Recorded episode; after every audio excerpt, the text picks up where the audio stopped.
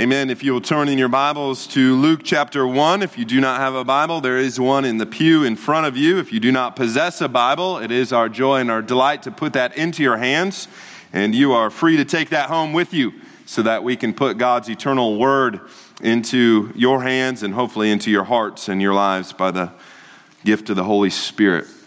Well, if you turn there, we read these words in Luke chapter 1. Now the time came for Elizabeth to give birth. She bore a son, and her neighbors and relatives heard that the Lord had shown great mercy to her, and they rejoiced with her. And on the eighth day they came to circumcise the child. And they would have called him Zachariah after his father. But his mother answered, No, he shall be called John. And they said to her, None of your relatives is called by this name. And they made signs to his father, inquiring what he wanted him to be called.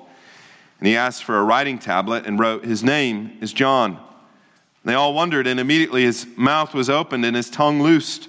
And he spoke, blessing God.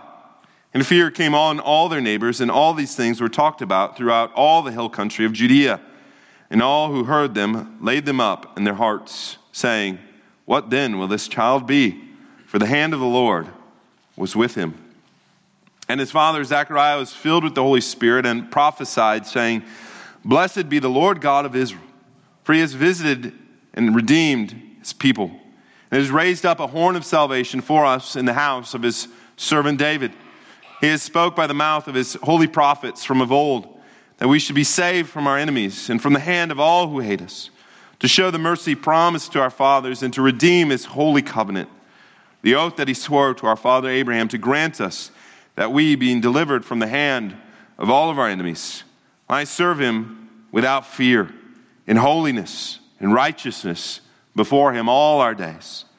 And you, child, will be called the prophet of the Most High, for you'll go before the Lord to prepare his way, to give knowledge of salvation to his people and the forgiveness of their sins, because of the tender mercies of our God, whereby the sunrise shall visit us from on high, to give light to those who sit in darkness and in the shadow of death to guide our feet into the way of peace. And the child grew and became strong in spirit, and he was in the wilderness until the day of his public appearance to Israel. Thus far, the reading of God's holy and inerrant word. You may be seated. We read in Isaiah chapter 55 that the Lord says, My thoughts are not your thoughts my ways are not your ways, for as the heavens are higher than the earth, so are my ways higher than your ways, my thoughts than your thoughts. As we open the pages of scriptures, we see evidence of this statement because it is in God's revelation throughout, from Genesis all the way to the very end. And as we read the scriptures, which I hope you are accustomed to doing, not only in church, but outside of church, and hopefully on a daily basis, as we read these words of truth, oftentimes we must think, you know, I did not see that coming. Or this is much different than what I would have imagined. Or perhaps even thought, this is peculiar, even odd. I wonder why God would do it this way. In other words, God is never conventional. He continually throws curveballs, so to speak. Or even to say it in another way, if variety is the spice of life, God cooks with a lot of spices. And this is probably no greater place shown and demonstrated than at the beginning of the gospel in the Gospel of Luke, with the birth narratives of John the Baptist and then with Jesus. Already we've read of an old couple, Zachariah and Elizabeth, beyond the childbearing years, that they are indeed going to have a baby. Again, we see a young virgin, a young woman in Nazareth, of all places, with child. Not by natural means, but by the Holy Spirit. In our passage this morning, we read of this baby, but not named after his father, not named Zechariah, but rather John. And again, as we move into Luke chapter 2, both on Christmas Eve and then on Christmas Day, we read that the Christ child this King of Kings, is not going to be born in a palace, but in a stable and placed in a manger. And again, the angels make this glad announcement, this glad pronouncement of Christ's birth, not to the upper crust of Judea society, but rather to lowly shepherds out in the field. In other words, again and again, we go, that's not what I would have expected. This is outside of the box. This, in many ways, seems upside down. And through it, I think it demonstrates the divine nature of God's revelation of his story because no man would have ever come up with this or never come up with this idea or this plan. But again and again, it demonstrates that God's thoughts indeed are not our thoughts, his ways, not our ways. And we can praise God that they're not. And it should lead us to marvel and be amazed at what God has done and indeed is doing. God's work is always beyond our expectations, and it should lead us to praise. And that is what we see in this passage this morning. That as Zechariah's tongue is loosed once again, he gives praise and glory and worship to God and the work of his salvation. He praises God not only just as, as Mary had done, but in agreement with Mary and with all of the saints as they looked for the coming of this Messiah and now seeing that that coming is preeminent. In fact, it is upon them. What is interesting, as we'll see in this passage this morning, is that Zechariah's song is not first and foremost about his own son his newborn son, the one who lies in his arms. But his son, or excuse me, his song is of another, another child, another son born to a, another couple. One that will be greater, one that will be mightier, that one that will come to fulfill all the promises of old, the one in whom the hopes of all the peoples reside. And then turning to his own son, he says, Son, your purpose is to serve Him, to point others to Christ. And so that they too will join in this song of praise, in this song of worship, that they would give glory to this Christ. Again, it might seem odd for a new father, a father that has waited for so many years to have his own son, but then to turn and gaze and think of another son, one that is worthy of such praise. And in so doing, I think Zechariah has us to turn our gaze upon this child and upon that great son, for that is to be our focus, our calling, and our duty. And so we'll see that this morning in three points a reason to rejoice, a fulfillment of redemption, and third, the benefits of such redemption. First, the reason to rejoice. It's been a couple weeks now since we've talked about Zechariah and Elizabeth, but we have read about them and heard about them from the beginning of this book. In the very first verses, in fact, we read that they were both of the priestly line of Levites. And Zechariah himself was a, a priest and that he was serving in the temple and that they, as a couple, were righteous before God, walking humbly in all of his ways and all of his commandments and the statutes of the Lord.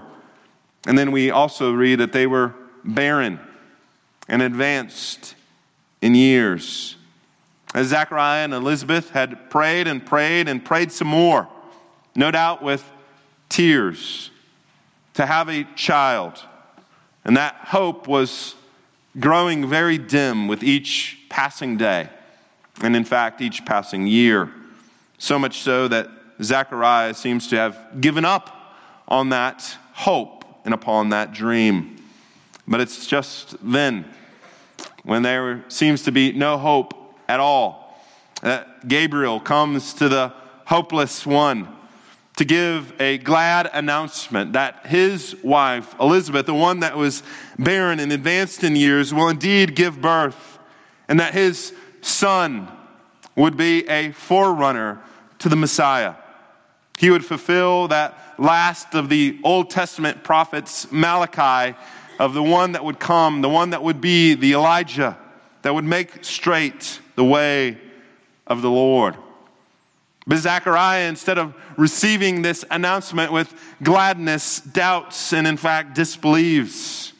He doubts the promises of God, he doubts the power of God. As Gabriel said to Mary, nothing is impossible with God. Zechariah essentially says, No, it is impossible. This cannot happen, it cannot take place. And so you remember, Zechariah is disciplined by the Lord. He is struck dumb, he's struck mute. And in fact, from this passage, we can at least imply that he also could not hear for a time. So he could not speak and he could not hear. But what we can learn from this passage is that God's plans are never thwarted by man's unbelief. For we read in this passage uh, before us this morning, verse 57 Now the time came for Elizabeth to give birth, and she bore a son. You notice what it says that God's plan still came to fruition. It does not say, well, Elizabeth and Zechariah were supposed to have a baby, but because they didn't believe, it wasn't given to them. In other words, they weren't good little boys and good little girls, and so they were not rewarded. It does not say, you know what, they did not have enough faith. And because they did not have enough faith, they were not given this gift of a new child. In other words, this is not Jiminy Crickets. And when you wish upon a star, it makes no difference who you are. That anything your heart desires will come to you. If your heart is in your dreams, no request is too extreme when you wish upon a star. Can we be thankful that we do not live in a Disney world with a Disney worldview?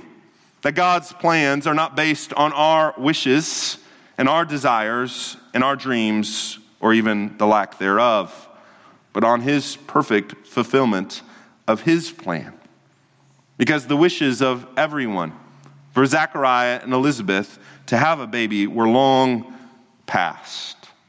But praise God, it was not too long for God, who can do abundantly above and beyond that which we can even ask and even that which we can imagine. Because it says that the time came for Elizabeth to give birth, and she bore a son.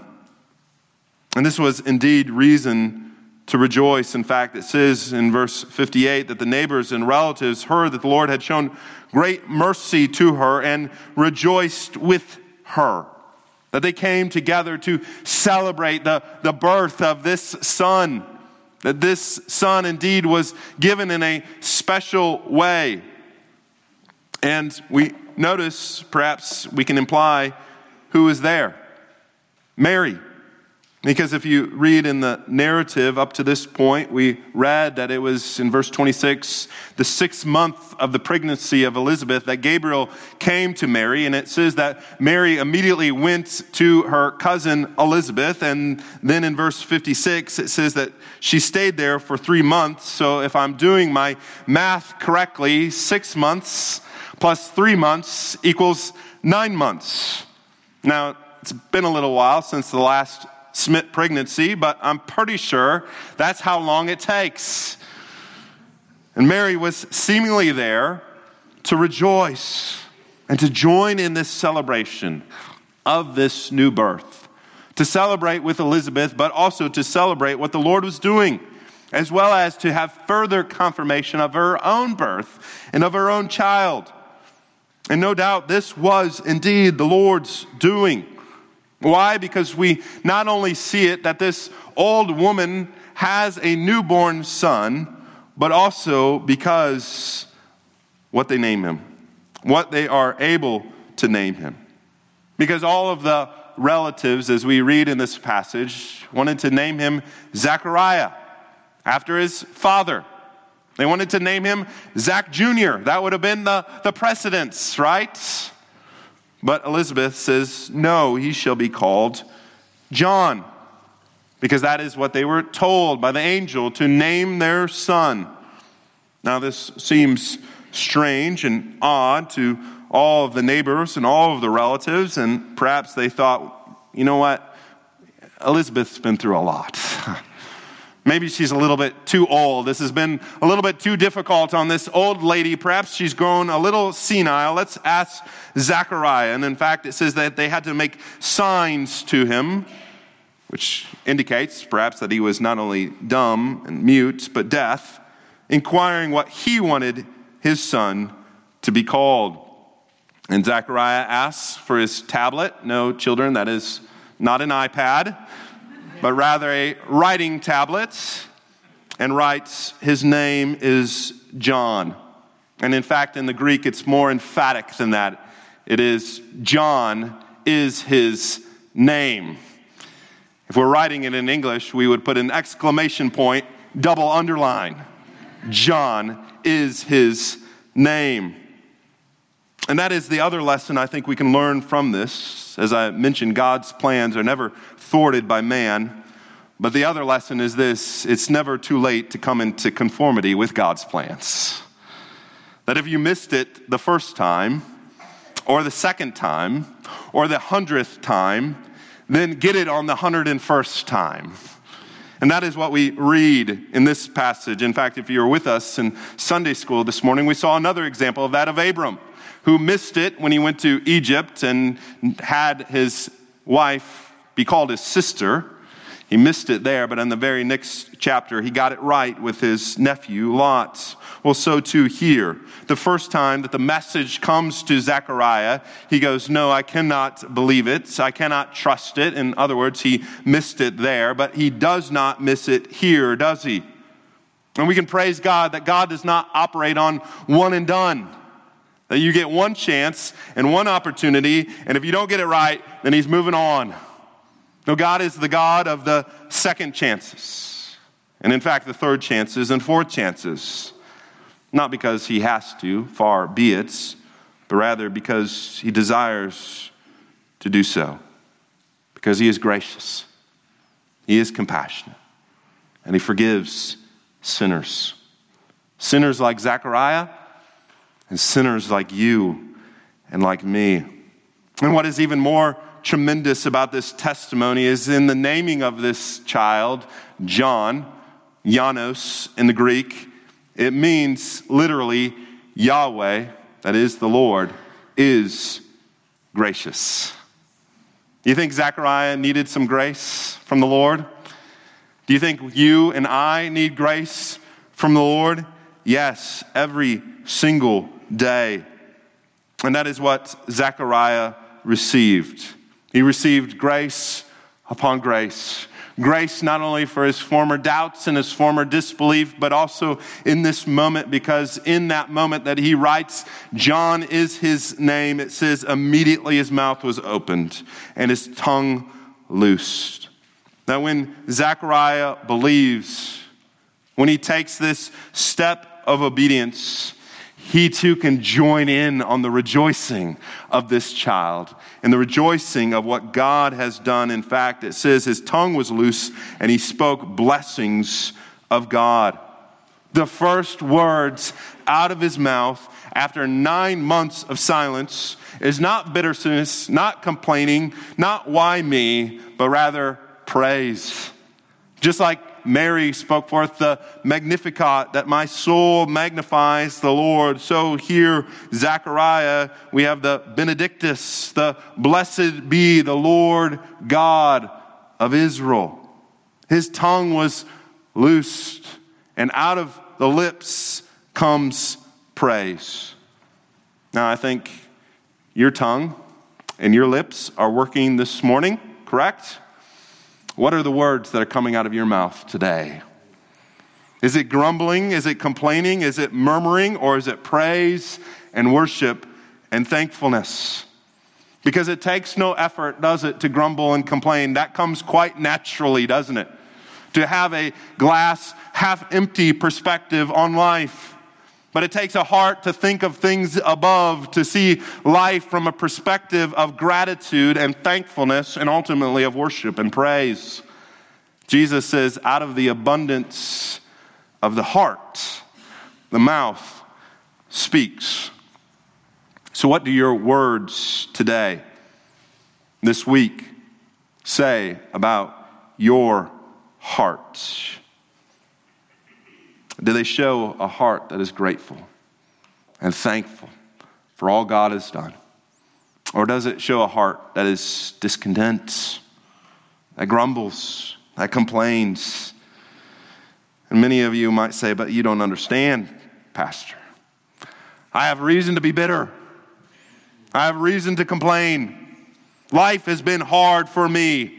I have gone through this and that and the other. I've had to go without the things that I've needed or the things that should have been provided for me.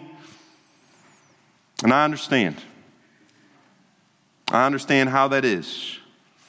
But I think you have a friend in Zechariah who went a long time without, had years of affliction. And yet, when his heart and his mouth and his tongue was freed, it was freed to praise God. When the time finally comes for him to speak, it's not murmuring, is it? It's praise. It's not complaining, but it's blessing upon God. That is a wonderful lesson because life is not perfect. It never will be. What, what a wonderful time. What a wonderful season to praise our God, to have our hearts full of rejoicing. Through all of life's challenges, we need to continue to look heavenward to have a mouth that continues to praise, lips that continue to bless our God. It's never a wrong time to praise God. And so, what is it that we can praise Him for? Well, that is what we see with Zechariah, don't we? The fulfillment of redemption. Why is his heart so full and his lips speaking forth the praise and blessing of God? Well, we see it in his song. Look at his song of praise, beginning there in verse 68, it says that he was filled with the Holy Spirit. And he says, Blessed be the Lord God of Israel, for he has visited and redeemed his people. He has raised up a horn of salvation for us in the house of his servant David. You notice the verb tenses there. Verb tenses are important, especially in the scriptures. And notice what it's talking about. What is John, or excuse me, what is Zechariah focusing upon? He's, he's focusing upon the, the coming of the Messiah. In fact, the birth of Christ. But he does not say he will visit, he will redeem, he will raise up. No, you notice he has visited, he has redeemed, he has raised up. He talks in the past tense about a future reality. In other words, Zechariah can speak so confidently about the future because he's reminded of the past. The entire middle section of this song, much like Mary's, is recounting the past about what God has said, the promises that God has given long ago, the revelation that is given to us throughout Scripture. In other words, Jesus and even John don't just show up on the scene out of nowhere.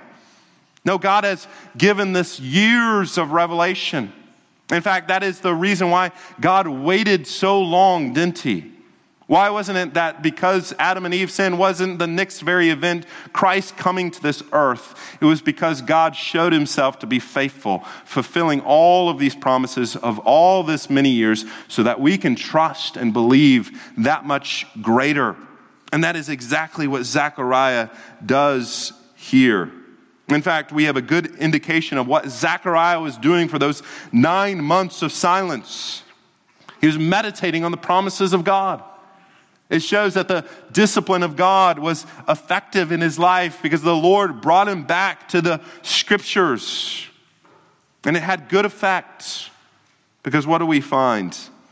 Well, we see him meditating on the fact that this salvation is for us in the house of his servant David.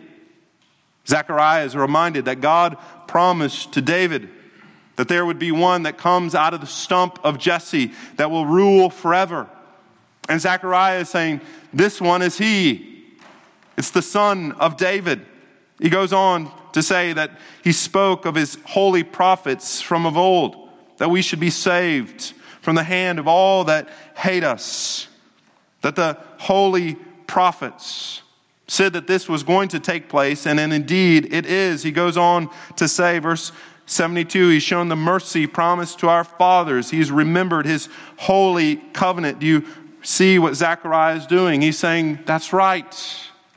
I had forgotten about the fathers, about the covenant faithfulness of God, that they were promised mercy. Why? Because they were so great? No, because God is so great. Because they were so faithful? Heavens no. Have you read the history of Israel? No, God is faithful. And therefore, we can remember, as he says here, that he swore to our father Abraham to grant us that we would be delivered. That God indeed would be our God and that he, we would be his people.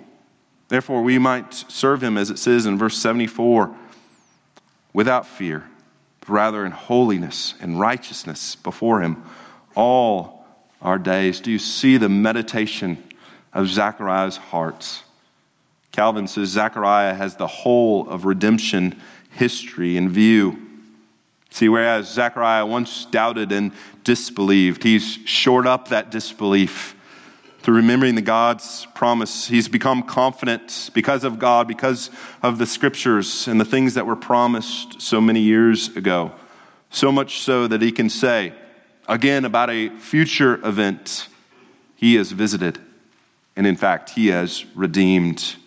What God said he would do, in fact, he is doing and has already done because he promised it from old. See, Zechariah brings us back to the future and says this is as good as done. And so let me ask you this morning do you have the same confidence that Zechariah has? Not just to come and say, yes, he has come at Christmas, not to just say, yes, he has redeemed, but in fact, that he has come for you, that he has redeemed you, that he is indeed coming again for you.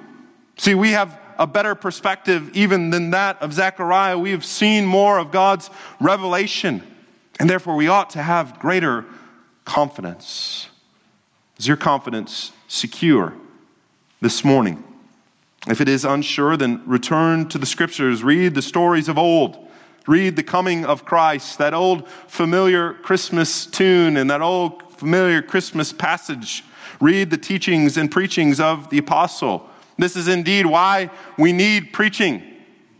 And I would even say not just once on Sunday, but twice. So that our faith would be secure. See, not secure in us, but secure in Christ. Because as Zechariah said, He has redeemed, He has saved us, He has remembered His covenant. Our faith is not in our faith, our faith is not in how strong we believe or how good our deeds are or lack thereof. Our faith is in God and Him who saves. In fact, R.C. Sproul says we're not, we are secure not because we hold tightly to Jesus, but because Jesus holds tightly to us. And therefore, that should lead us to praise and to singing Again, no matter what is taking place in your life, no matter if it's good or bad, no matter if this is a, a great Christmas season or not one of the better, the Christmas time should always bring us back to great confidence and trust and belief in our God. The God that sent his Son for your redemption and my redemption, the one that has been faithful in every circumstance in every year, in every age, in every epoch, in all times. The one that Paul is able to say, He who did not spare his own son, but gave him up for us all, how will he not also give with him graciously us all things? That is the hope and indeed the confidence that we should have at this time. But it goes on to speak here, third, of the benefits of redemption. Zechariah and the bottom portion of his song turns to his son, not to heap praise on him, but rather to say to his son, You have a job to do. You have a great and glorious task. You're going to be called a prophet. You're going to prepare the way of the Lord. And in so doing, you're going to proclaim the good news of the gospel. And this is what you're going to be able to proclaim. These are the benefits of that gospel, of that redemption.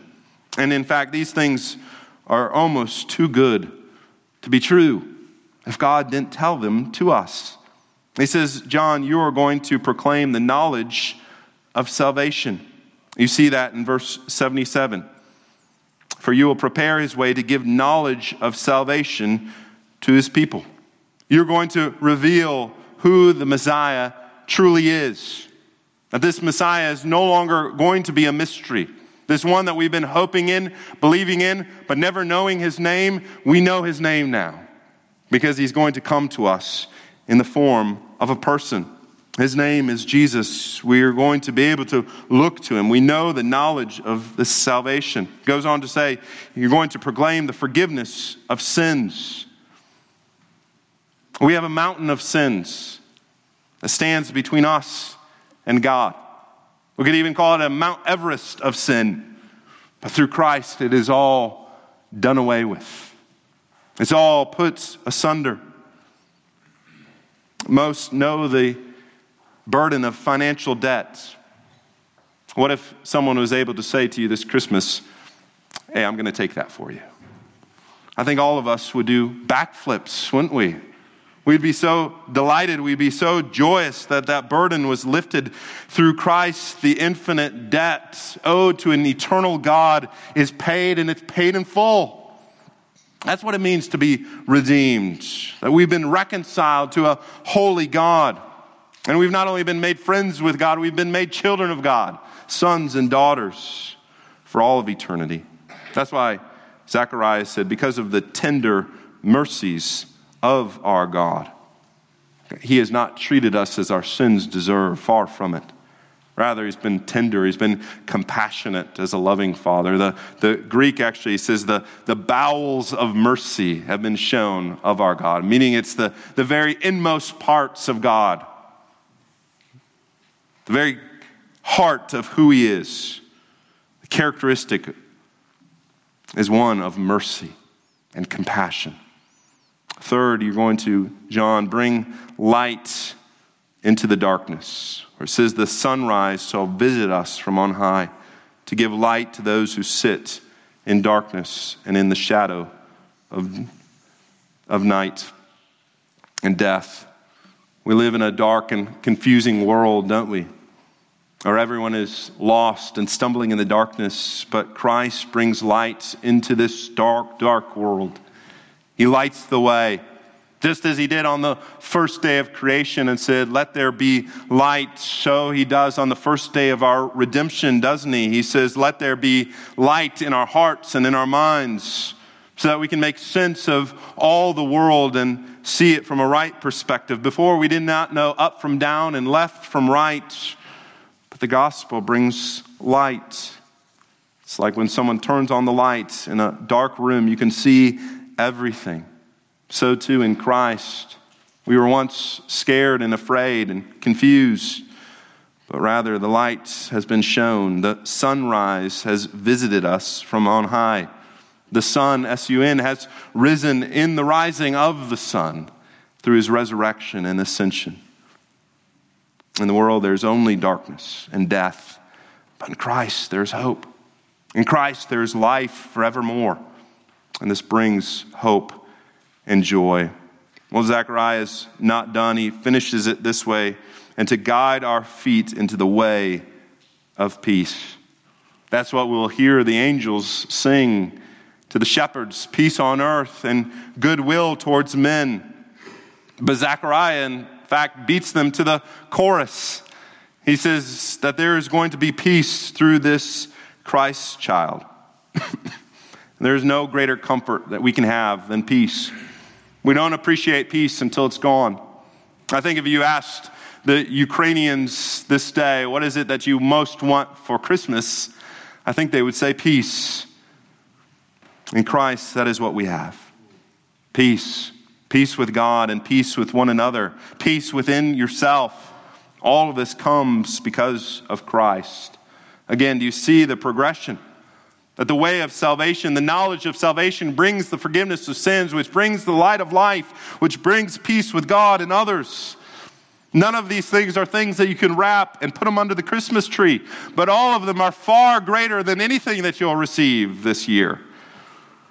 And isn't it, when it comes down to it, what we truly want and what we truly need? Yes, sweaters and ties and boys and girls' toys are nice, but they're all momentary.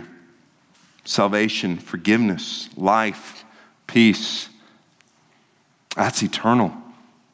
And it's not will be yours, it is yours in Christ. If you have Christ, then you have everything you need for Christmas. And that makes it an awesome Christmas, doesn't it? And it's ours every year, all the time, all throughout the year, until Christ comes back again or we go to be with Christ. And then it'll be even better still. It'll be Christmas every day. And so, church, we ought to rejoice. We ought to have joy. We ought to join in this song of praise that these things are ours because Christ is ours and we are Christ's forever. And so Zechariah says to his son, Son, this is your message. This is your proclamation. This is what you are to do. But it's not just John's message, is it? It's the Lord's message. And it's the Lord's message this Christmas to you and to me and to all who believe and trust in Christ. Indeed, as Isaiah said, the people who walk in darkness have seen a great light. Those who dwell in a land of deep darkness, on them light has shone. Light indeed has shone, and it is shining, and it will shine even greater still in the days to come. So rejoice. Join in with this song of the redeemed and say with Zechariah, Blessed be the Lord God of Israel for he has visited and redeemed me and his people forever. Amen. Join with me now in prayer. Lord, we are grateful for these messages. These are messages that are not new, and we're grateful, Lord, that we have heard them so many times.